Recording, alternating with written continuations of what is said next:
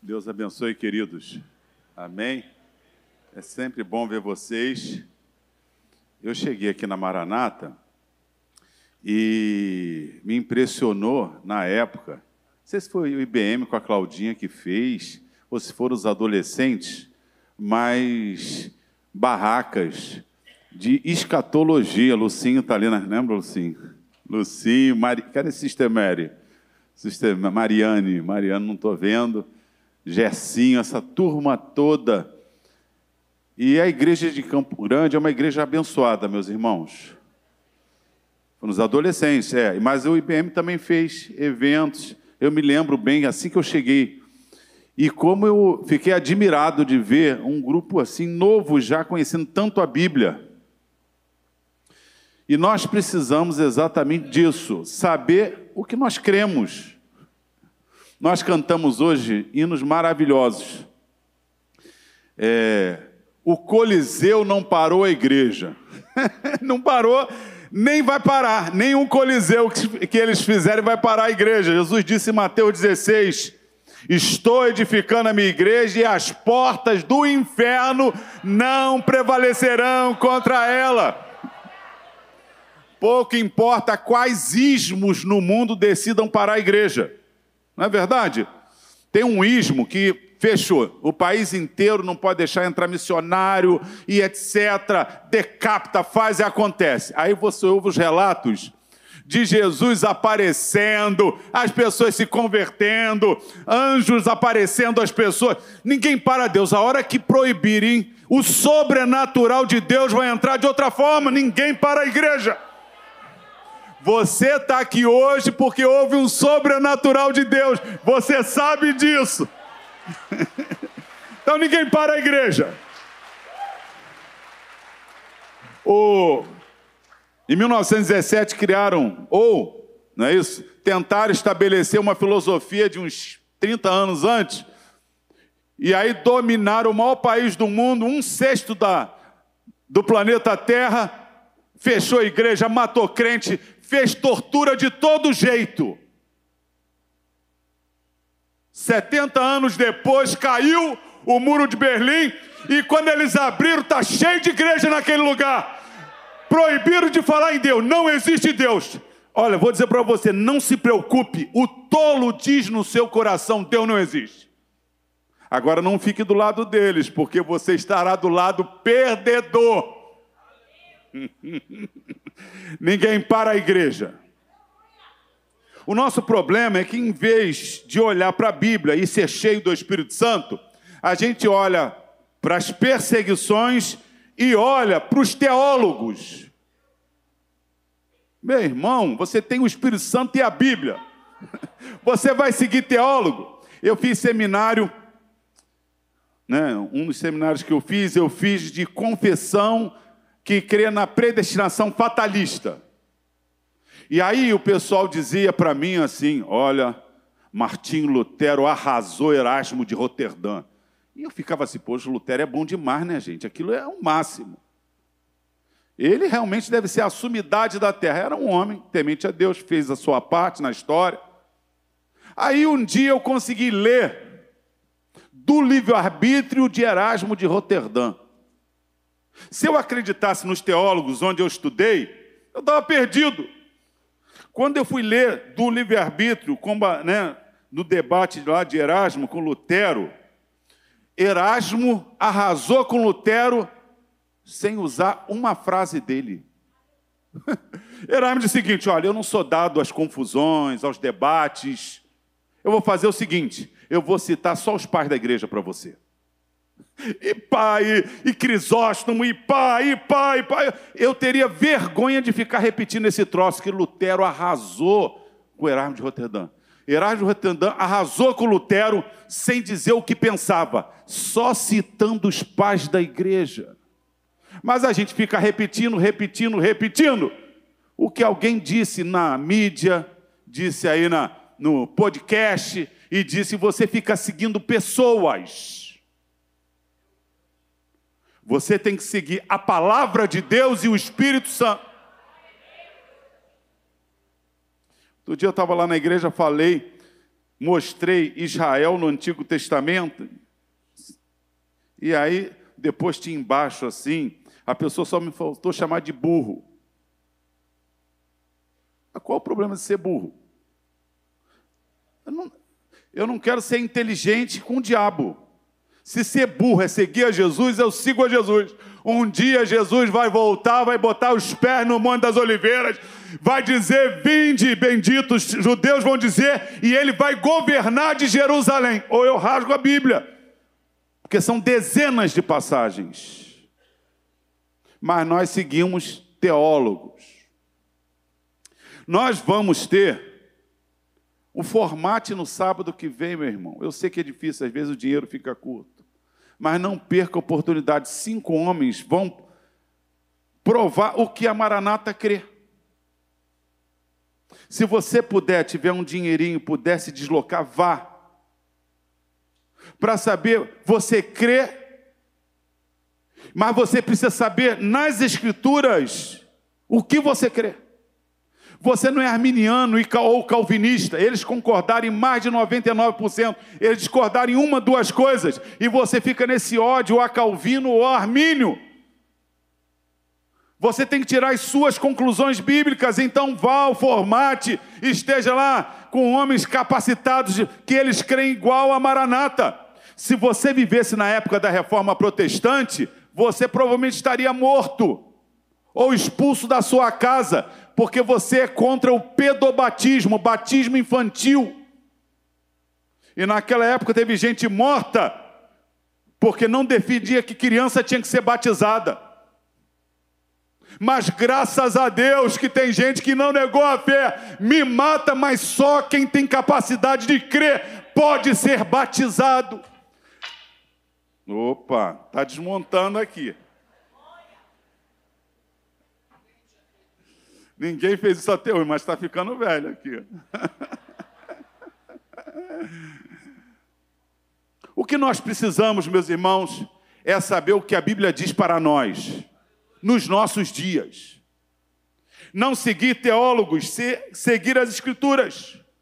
Então faça o IBM, venha a EBD, estude a palavra e encha-se do Espírito Santo. Eu assisti uma pregação essa semana do Jim Swaggart, há 40 anos atrás. Se ele estivesse pregando no Brasil hoje, seria a mesma mensagem. Ele fala da imprensa americana, ele fala dos políticos americanos, ele fala da, da ele fala, meus irmãos, há 40 anos, o que está nesse filme aí, ó, de pedofilia. Ele denuncia aquilo nos Estados Unidos há 40 anos. Que os ricos e poderosos viciados em pornografia e crianças sendo mortas, não é isso? Por quê? Porque a Bíblia é um livro atual. O diabo continua o mesmo. O problema para o diabo e para a humanidade perdida é que Jesus continua o mesmo e o Espírito Santo é o mesmo.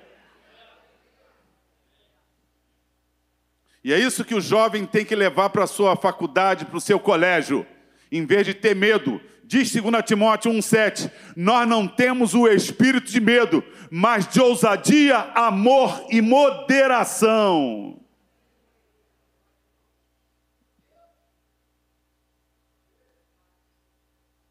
Nós estávamos lá na igreja, não sei se eu contei essa história, mas foi recente, acho que eu não contei. Estava em casa sábado dizendo assim: Senhor, não sei o que eu vou pregar amanhã. E aí vi um desejo no meu coração de pregar sobre fé. Aí eu falei: Meu Deus, mas eu preguei há duas semanas sobre fé, vou pregar sobre fé de novo?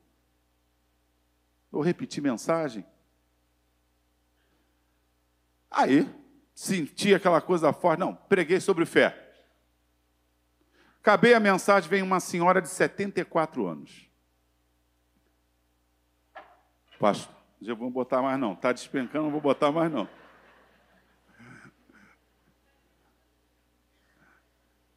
E a minha. E ela falou para mim, pastor, eu trabalho com missionários desde a década de 70. Só que eu estou ficando idosa. Ontem eu estava tão triste, pensando: o que vai ser da minha velhice? Meus filhos aqui, eu ficando velho, será que eu vou ficar dependente? O que vai ser de mim, Senhor? Poxa, Senhor, amanhã eu vou à igreja Maranata no recreio de manhã. Bem que o Senhor podia me dar uma mensagem sobre fé. Você já, já percebeu que Deus está governando o universo? Que tem problemas de guerra para todo lado, problema de fome. Ele governa tudo e ele ainda acha tempo para ouvir a tua oração que você fez na tua casa. Enquanto Deus está ouvindo a tua oração, Ele está movendo uma pessoa, Ele está movendo pessoas, Ele está agindo pela tua vida. Esse é o Deus da Bíblia.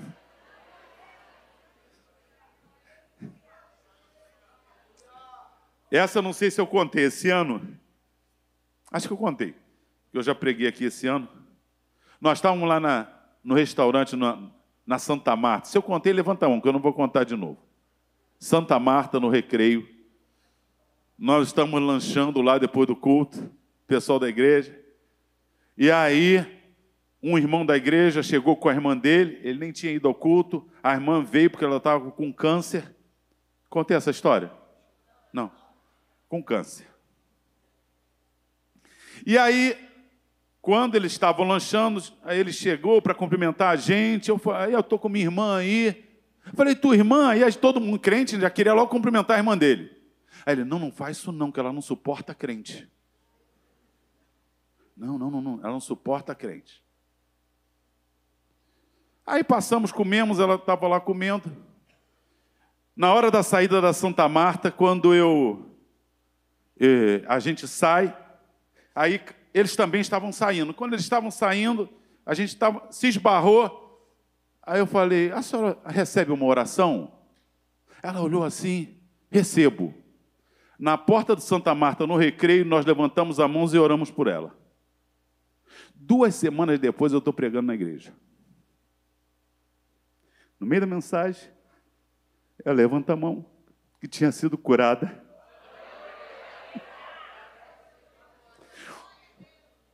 Dia seguinte ela foi, tratamento de câncer. Chegou lá e o médico, ela mora em Rio das Ostras, estava curada. Vocês entendem por que ninguém para a igreja? Não para a igreja porque eu prego bem, porque o pastor Rodrigo pega bem, porque o pastor Ari prega bem. Essa igreja tem dono.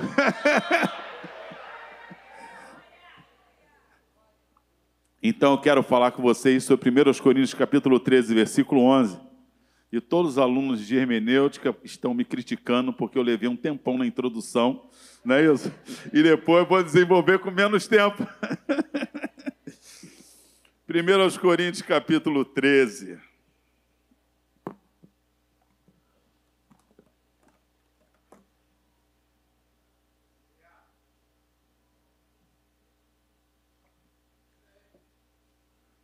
1 Coríntios, capítulo 13, diz assim, versículo 11 ao 13. Amém? Quando eu era menino, falava como menino, sentia como menino, pensava como menino. Quando cheguei a ser homem, desisti das coisas próprias de menino. Porque agora vemos como em espelho, obscuramente, então veremos face a face. Agora conheço em parte, então o conhecerei como também sou conhecido. Agora, pois, permanece a fé, a esperança, o amor. Estes, estes três, porém, o maior destes é o amor. Deus, muito obrigado, Senhor, por mais uma vez estarmos reunidos, por essa igreja tão abençoada, Senhor. Que o Teu Espírito Santo, que opera maravilhosamente nos nossos corações, possa, Senhor, falar a cada um segundo a sua necessidade. O Senhor sabe que nós precisamos ouvir. Então, reparte, ó Deus, no coração de cada um de nós a tua palavra conforme o Senhor quiser. E que ela esmiuça, ó Deus, esmiuce os nossos corações de pedra e transforme eles em corações de carne. Pois eu te peço isso em nome de Jesus. Amém. Meus queridos, nós precisamos amadurecer. Tem jeito. Eu não posso ser o mesmo crente de quando me converti, já quase 40 anos atrás, de 30 anos atrás, de 20 anos atrás. Eu preciso crescer. O apóstolo Paulo, escrevendo a carta aos Coríntios, capítulo 3, versículo 1, disse: Eu não vos pude falar como a espirituais, mas vos falei como a carnais, porque sois crianças. E uma igreja cheia de dom espiritual, vocês conhecem, não preciso falar. Ficava disputando quem era melhor, quem era pior. Eu sou de Paulo, eu sou de Pedro, eu sou, né, eu sou de Ari, eu sou de Xavier. Eu... Você, não, você é de Jesus, meu irmão. Você é de Jesus, você, você não é de pessoas. E os meninos são assim, sou, o meu pai é isso. Aí o outro diz, o meu, o meu pai tem carro. Aí o meu pai tem um ônibus. E o meu pai é, é criança disputando quem é melhor, quem é pior, quem é maior. Isso é coisa de menino. Em Efésios capítulo 4, versículo 14, a Bíblia diz que nós não os mestres foram dados por Deus para que não sejamos meninos inconstantes sendo levados por ventos de doutrina. Por isso eu disse para você: se você não fez IBM, faça IBM. Se você falta EBD, venha a EBD. Se tem estudo, vai ter estudo. Nós teremos dia 4 do 11, mas vai ter eventos aqui, não é isso?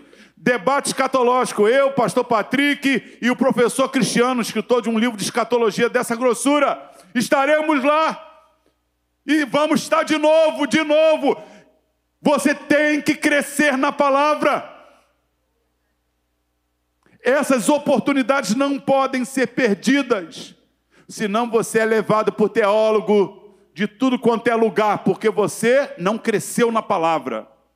Pode até ter crescido nos dons espirituais, ter experiências com Deus, mas o que te livra de tropeçar é ser cheio do Espírito Santo e conhecer a palavra de Deus.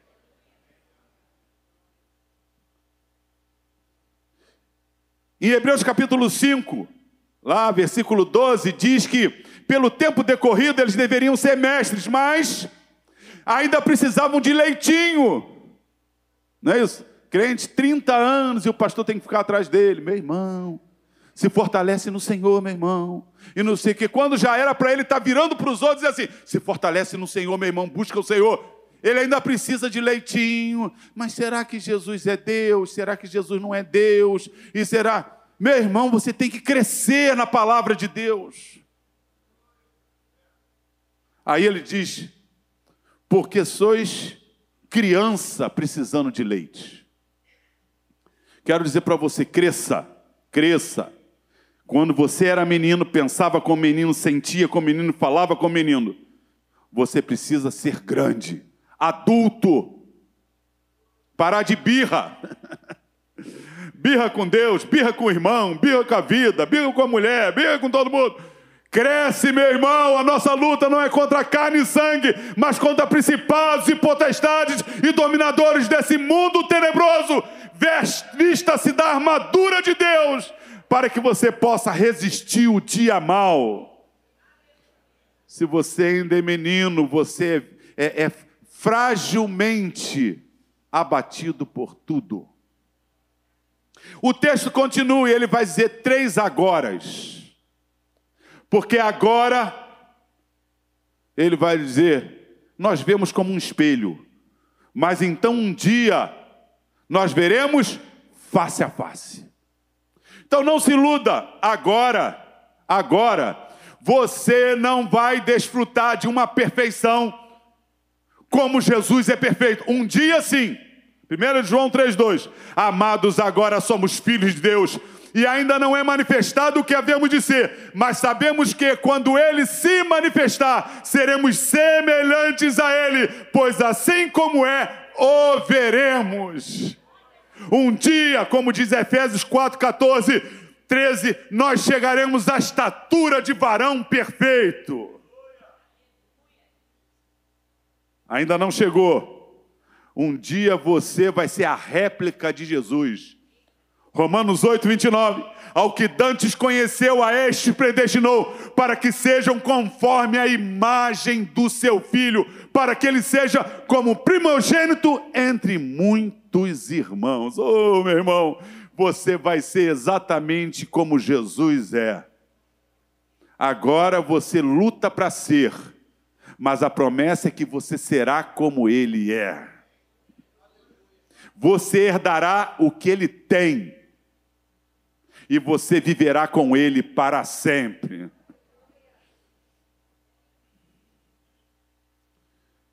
Guarde no seu coração essa esperança. Aqui você de vez em quando vai tropeçar, vai entristecer, vai abater, mas você não é mais menino. Quando você é menino, tem uma febrezinha, você diz para a mãe assim: Mãe, acho que eu não vou ao colégio, não. Não estou conseguindo andar. É, estou muito mal. Quando você é adulto, tua febre está 40, mas você tem que trazer pão para dentro de casa, meu amigo. Você levanta, você pega ônibus cheio, trem cheio, não é isso? Como, como diz o filósofo Lúcio Antônio, Lúcio, né? Lúcio, filósofo, ele diz: dá uma namorada para o namorado rapidinho. Ele começa a querer trabalhar, porque ele precisa de dinheiro para pagar o lanchinho para a namorada. A vida ensina rapidamente os preguiçosos, né? os, os cansados. Não é isso? Mas tem um último agora, que ele diz assim: permanece a fé, a esperança e o amor. Destes três, o maior destes é o. Então eu quero conversar sobre os nossos dias, porque toda hora eu esbarro com um crente desesperado. Meu Deus, e agora? Viu que o Irã vai entrar na guerra? Vai. Como é que vai ser isso, meu Deus? E agora? O Irã já entrou em tanta guerra, e tanta guerra, o Iraque com o Irã, não é isso?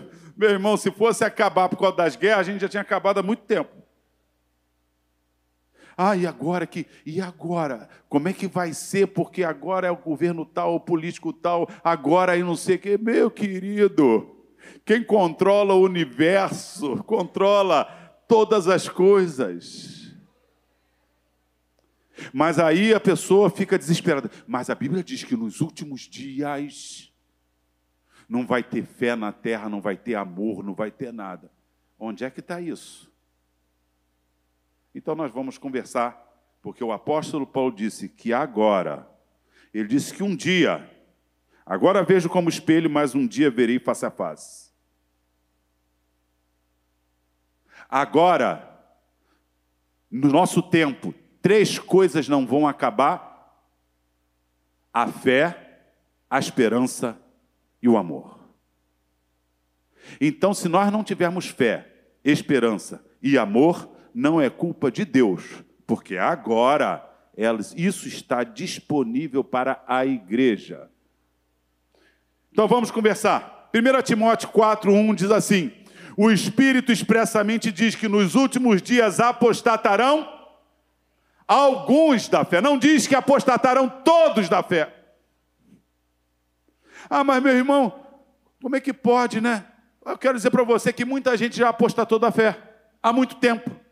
No primeiro século, por que, que surgiram os concílios da igreja? Porque um monte de pastor e bispo começou a escrever heresia, a igreja teve que se reunir, conversar o que que faz e defender sua doutrina. Então já tem gente apostando da fé há muito tempo. Aliás, se você for para Atos capítulo 20, a partir do versículo 28, quando o apóstolo Paulo diz aos presbíteros de Éfeso: Apacentai o rebanho de Deus, o qual o Espírito Santo vos constituiu como bispo, o qual Deus comprou com seu próprio sangue, porque eu sei que após a minha partida, lobos vorazes entrarão e não pouparão o rebanho. Sempre houve perseguição à igreja, sempre houve gente que se desviou da fé. Ah, mas pastor, o problema é o seguinte: Jesus falou que não vai ter fé na terra. Onde está escrito isso? Em Lucas capítulo 18, diz assim: E Jesus falou-lhes uma palavra acerca do dever de orar sempre e nunca esmurecer. E ele fala um juiz iníquo que é uma viúva insistiu, insistiu, insistiu com ele para que atendesse a sua causa. Então, no versículo 7, Jesus diz assim: Ora, se ele sendo iníquo, ouviu a causa daquela mulher, quanto mais o nosso Pai, né, celeste, não ouvirá os justos que clamam a ele dia e noite, ainda que pareça tardio. E no versículo 8: Mas depressa lhes fará justiça, porventura achará fé na terra o filho do homem quando voltar. Ele não disse que não haveria, ele está exortando para que nós crescemos nisso. Toda parábola tem que tirar uma verdade espiritual. Por exemplo, Jesus não disse que os samaritanos são bons e os judeus não prestam, quando ele fez a parábola do bom samaritano. Ele quis dar uma ênfase que pessoas desqualificadas às vezes são mais piedosas, caridosas do que pessoas, entendeu? Você não pode pegar cada detalhe da parábola, uma pergunta, um questionamento e fazer disso uma doutrina. Jesus está dando uma ênfase, ele está dizendo para os discípulos: vocês vão perseverar? O autor aos Hebreus deu a resposta. Versículo 38: o justo viverá pela fé. Se ele recuar, minha alma não tem prazer nele. Nós, porém, não somos daqueles que retrocedem para a perdição, somos da fé que prossegue para a conservação da alma. Você é da fé ou do que apostata da fé? Diga, eu sou da fé. Por isso eu estou aqui hoje. Por isso eu sigo a Jesus. Até o último dia de vida. Eu sou da fé. Agora, pois, permanece. Meu irmão, é só ter lógica. Apocalipse 7, a partir do versículo 9 diz que uma multidão de todos os povos, raças, tribos, nações, que está no céu. Quem são esses que vieram da grande tribulação? Ainda nem começou. Esse, essa multidão que vai crer nem nasceu ainda, ou se nasceu, se começar agora, nos nossos dias, mas na época de João nem tinha nascido.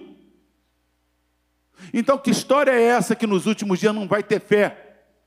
Uma grande multidão estará no céu vindo da grande tribulação, que lavaram as suas vestiduras no sangue do Cordeiro. Então, o sangue do Cordeiro que salvou há dois mil anos, o sangue do Cordeiro salva hoje, o sangue do Cordeiro vai salvar na grande tribulação, o sangue do Cordeiro vai salvar no milênio. Aliás, só há salvação no sangue do Cordeiro.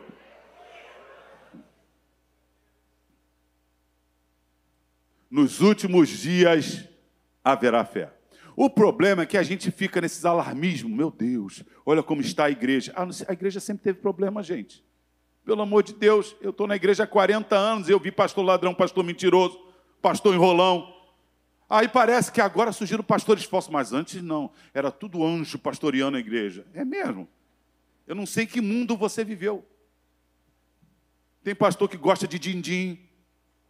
Tem pastor que gosta de adulterar. Enquanto ele está firme com Jesus, não faz mas o diabo começa. Olha como é que você é, né, cara? Você merece de vez em quando dar uma escapulida. A graça de Deus está sobre você. A salvação você você é um predestinado. Aí você acredita nesse troço. E rasga 500 versículos, ser fiel até o fim, não é isso? Se permanecer na fé, se conservar na, é isso, na piedade. Aí você rasga 500 versículos porque alguém te disse que salvo uma vez, salvo para sempre. Eleito desde a eternidade. E que Deus, para a sua glória, já fez bilhões de pessoas para queimar no inferno. Mas ele diz na sua palavra que ele ama todos e quer salvar a todos. E você chama Deus de mentiroso o tempo todo. Ele diz que quer salvar todo mundo e você diz, ele não quer, ele só quis salvar um grupinho. Isso é muito bonito quando você se acha escolhido para a salvação. Eu queria, se você se achasse perdido para o inferno, saber que Deus nunca te deu oportunidade de crer nele. E você vai comparecer diante do juízo do grande trono branco e dizer: Obrigado, eu estou queimando eternamente no inferno, porque o Senhor quis para a sua glória. Você só fala isso porque você acredita que está salvo. Se você acreditasse que você foi um eleito para a perdição, um predestinado para o inferno, você tremeria de um Deus tão mau. João Wesley costumava dizer que essa filosofia dava arrepio nele.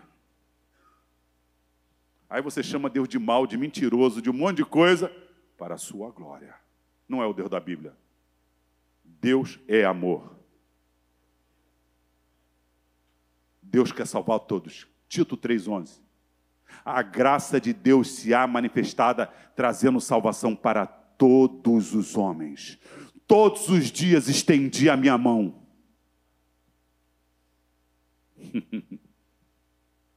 Mas a Bíblia diz também que vai permanecer a esperança. É, meu irmão. Nos últimos dias tem esperança. Tem esperança. O que é a esperança? É a expectativa da vinda de Jesus. Em 1 Tessalonicenses 4, a partir do versículo 16, quando diz que o Senhor voltará nos, ares com voz de arcanjo, trombeta de Deus, e aí os mortos ressuscitarão primeiro, né, e nós seremos arrebatados a encontrar com o Senhor nos ares. Aí diz assim no versículo 18: Consolai-vos com estas palavras. Mas na segunda carta de Pedro, capítulo 3, versículo 3, diz assim: Nos últimos dias, alguns escarnecedores surgirão no nosso meio, dizendo: Quando será o dia da sua vinda? Porque desde que os pais dormiram, isso foi falado. Ou seja, já tem um tempão e, e cadê ele? Não vem. É verdade, tem gente fazendo isso.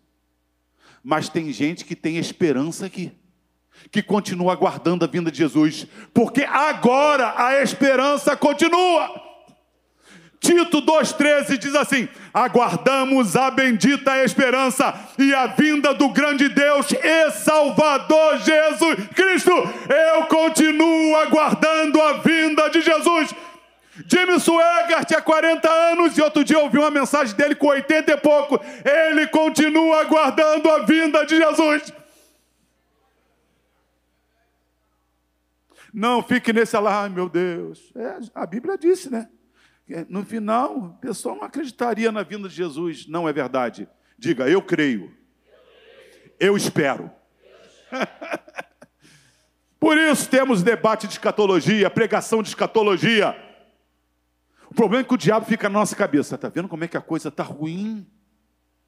Olha os crentes. Não, tem um monte de crente verdadeiro, meu irmão. Tem crente que não é verdadeiro, mas tem crente verdadeiro. Tem crente que está disposto a morrer por Jesus. Vai nos países aí, está cheio de crente. Ah, mas no Brasil, se a coisa ficar ruim, muita... é verdade que muito, mas muito crente vai morrer por Jesus. Apocalipse 22, 17 diz: O Espírito e a noiva dizem: Vem. E quem tem sede, venha e beba de graça da água da vida.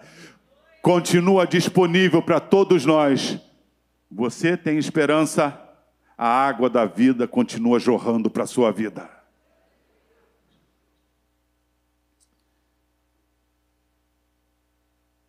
Agora, pois, permanece a fé, a esperança e permanece o amor.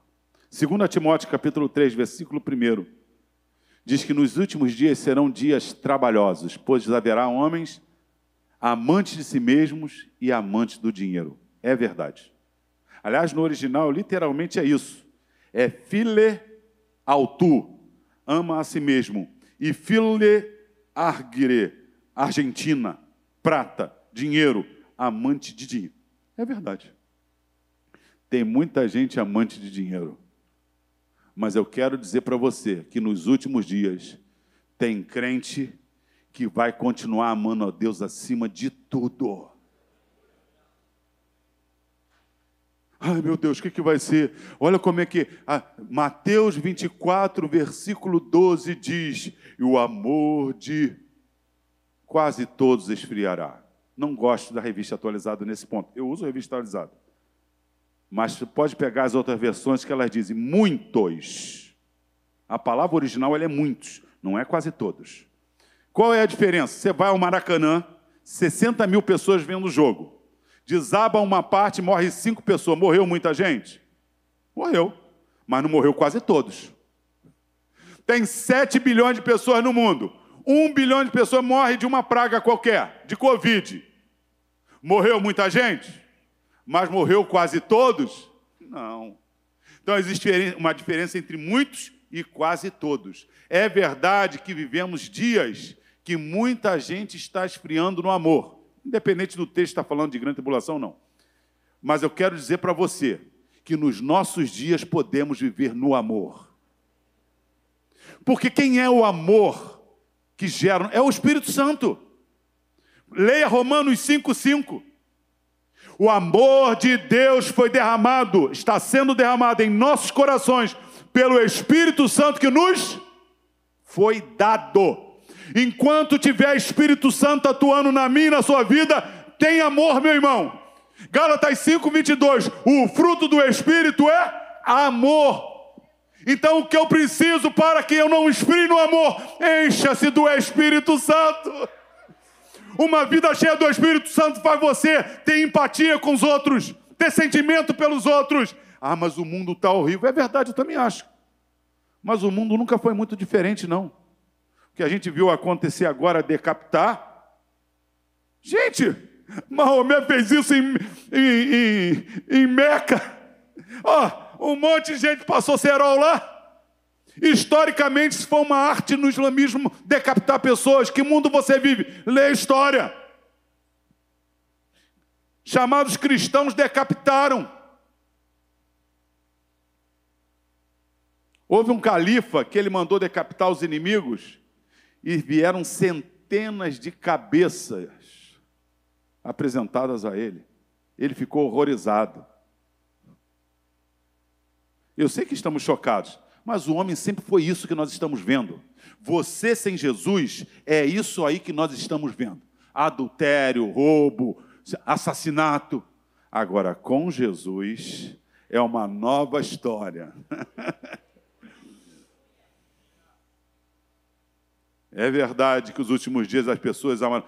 Gente, para para pensar. O maior exemplo de amor é o materno. Concordo com você. Nessa sociedade corrupta, eles acham normal o aborto, porque eles amam a si mesmo e o dinheiro. Nos Estados Unidos são milhões de abortos por ano.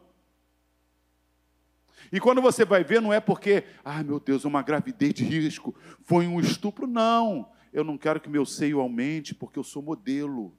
E dá-lhe aborto. Ah, eu tenho dois filhos, não quero ter o terceiro, dá-lhe aborto. O que eu estranho não é o mundo ser assim, porque desde sempre o mundo matou criança, fez e aconteceu, os assírios cortavam as mulheres ao meio. Isso não me impressiona. O que me impressiona realmente é crente defendendo gente que defende isso. Aí, aí eu fico assim, ó. Opa! Tem alguma coisa errada. Mas nos últimos dias alguns apostatarão da fé. Serão dias trabalhosos. Mas diga assim: eu sou do amor. Sou contra o aborto.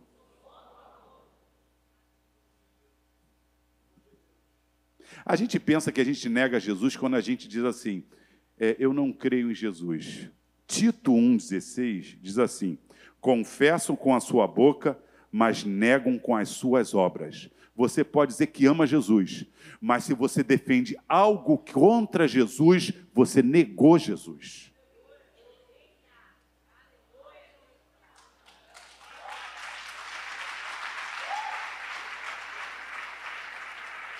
E são dezenas de versículos. Dezenas. O problema é que o diabo mantém a pessoa cativa ao diabo, achando que é crente e vai para o céu, negando a Jesus, negando a palavra de Deus, torcendo contra o Evangelho.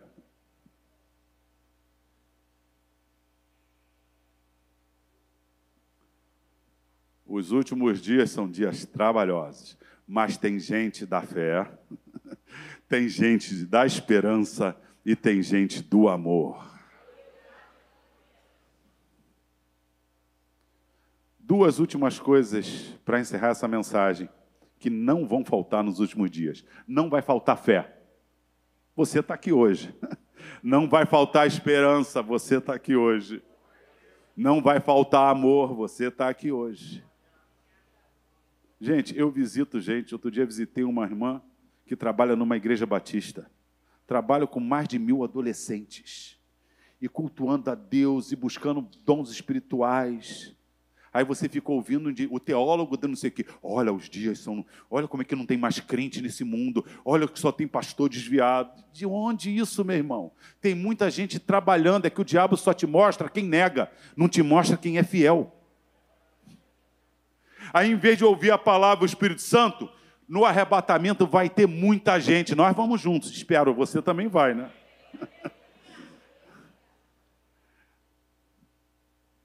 Hebreus capítulo 1, versículo 1 diz: Tendo Deus outrora falado aos pais pelos profetas, nesses últimos dias nos fala pelo Filho. Romanos 8,34 diz que Jesus vive para interceder por nós. Hebreus capítulo 7, versículo 20 diz que ele intercede por nós. Enquanto existir na terra o ser humano, haverá sangue de Jesus para nos perdoar. O diabo pode fazer, corromper, enganar. Quem tem Jesus, lê a palavra, vigia, não se vende para ele, porque sabe. Inclusive quando tropeça, porque quando a gente tropeça na fé, se afasta, qualquer coisa, o diabo diz, não tem mais jeito. Primeira de João diz, meus filhinhos, não pequeis. Mas se pecardes, tendes um advogado, Jesus Cristo justo. Ele é a propiciação pelos nossos pecados, não somente pelos nossos, mas do mundo todo. Então não deixe, ah, coisa está horrível. É verdade, tem até na igreja a gente defendendo aborto, está um, tá horrível. Mas na igreja tem crente fiel, que vive a justiça, que luta pelo evangelho.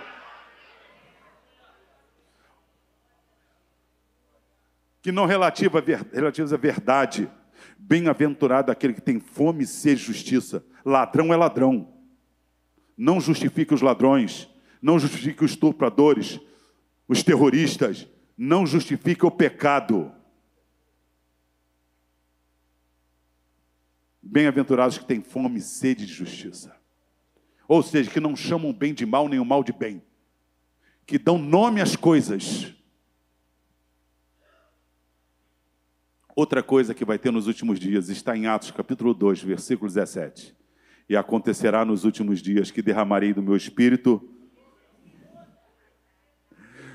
Quando Pedro termina o seu discurso, no versículo 37, eles dizem assim: Que faremos, irmãos?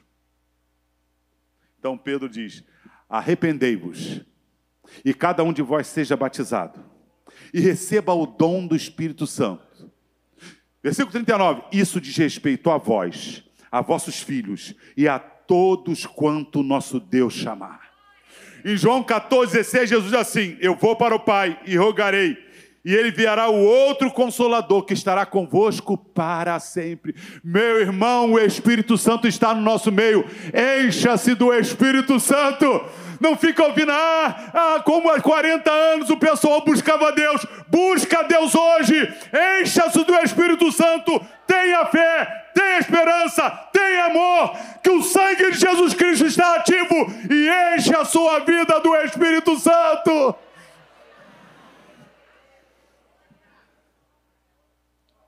Eu quero dizer para você que isso está disponível. Se você acha que está precisando de mais fé, fique de pé. Se você acha que a tua esperança está balançando porque você está cuidando mais dessa vida e está perdendo algo, fique de fé.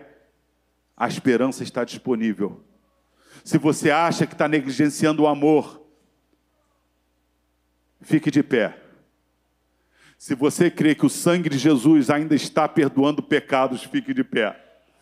E se você quer uma vida cheia do Espírito Santo, está disponível. Fique de pé.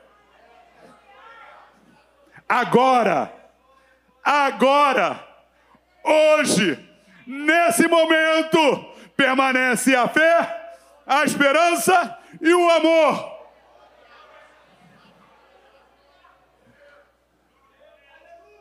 É para mim e para você. não seguir pelos noticiários, pelos teólogos, pelos medrosos. Seguir pela palavra de Deus e encha-se do Espírito Santo. Vamos orar. Deus, muito obrigado, Senhor, pela oportunidade de trazer a tua palavra. Te louvo, ó Deus, por essa igreja tão abençoada, Senhor. Igreja comprada pelo sangue do Cordeiro.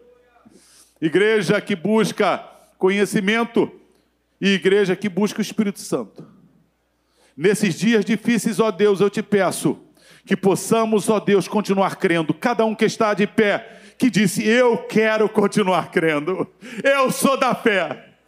Cada um que disse, eu quero que essa esperança arda no meu coração. Eu estou doente, continuo esperando. Eu estou desempregado, continuo esperando. Eu estou sofrendo, mas continuo esperando, porque a minha esperança não está nesse mundo. Eu sou do amor, Deus derrama. O Espírito Santo derrama amor nos nossos corações. Senhor, se alguém se levantou aqui, pecou e entrou aqui se sentindo indigno, que creia que no sangue de Jesus há perdão. Que nenhum de nós, ó Deus, se esqueça do sangue de Jesus. Não estamos aqui pelo nosso merecimento, estamos aqui pelo sangue que nos alcançou a 30, 40, 50, 20, 10 ontem. E esse sangue continua perdoando hoje. Vai continuar amanhã. Ó Deus, não deixe que o inimigo coloque nada no nosso coração diferente disso.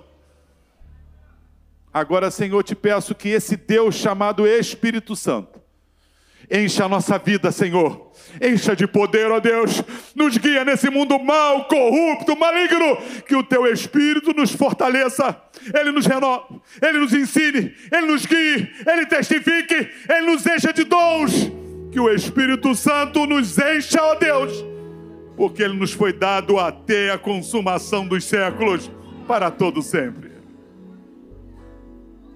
Entregamos as nossas vidas e pedimos perdão pelos nossos pecados em nome de Jesus. Amém.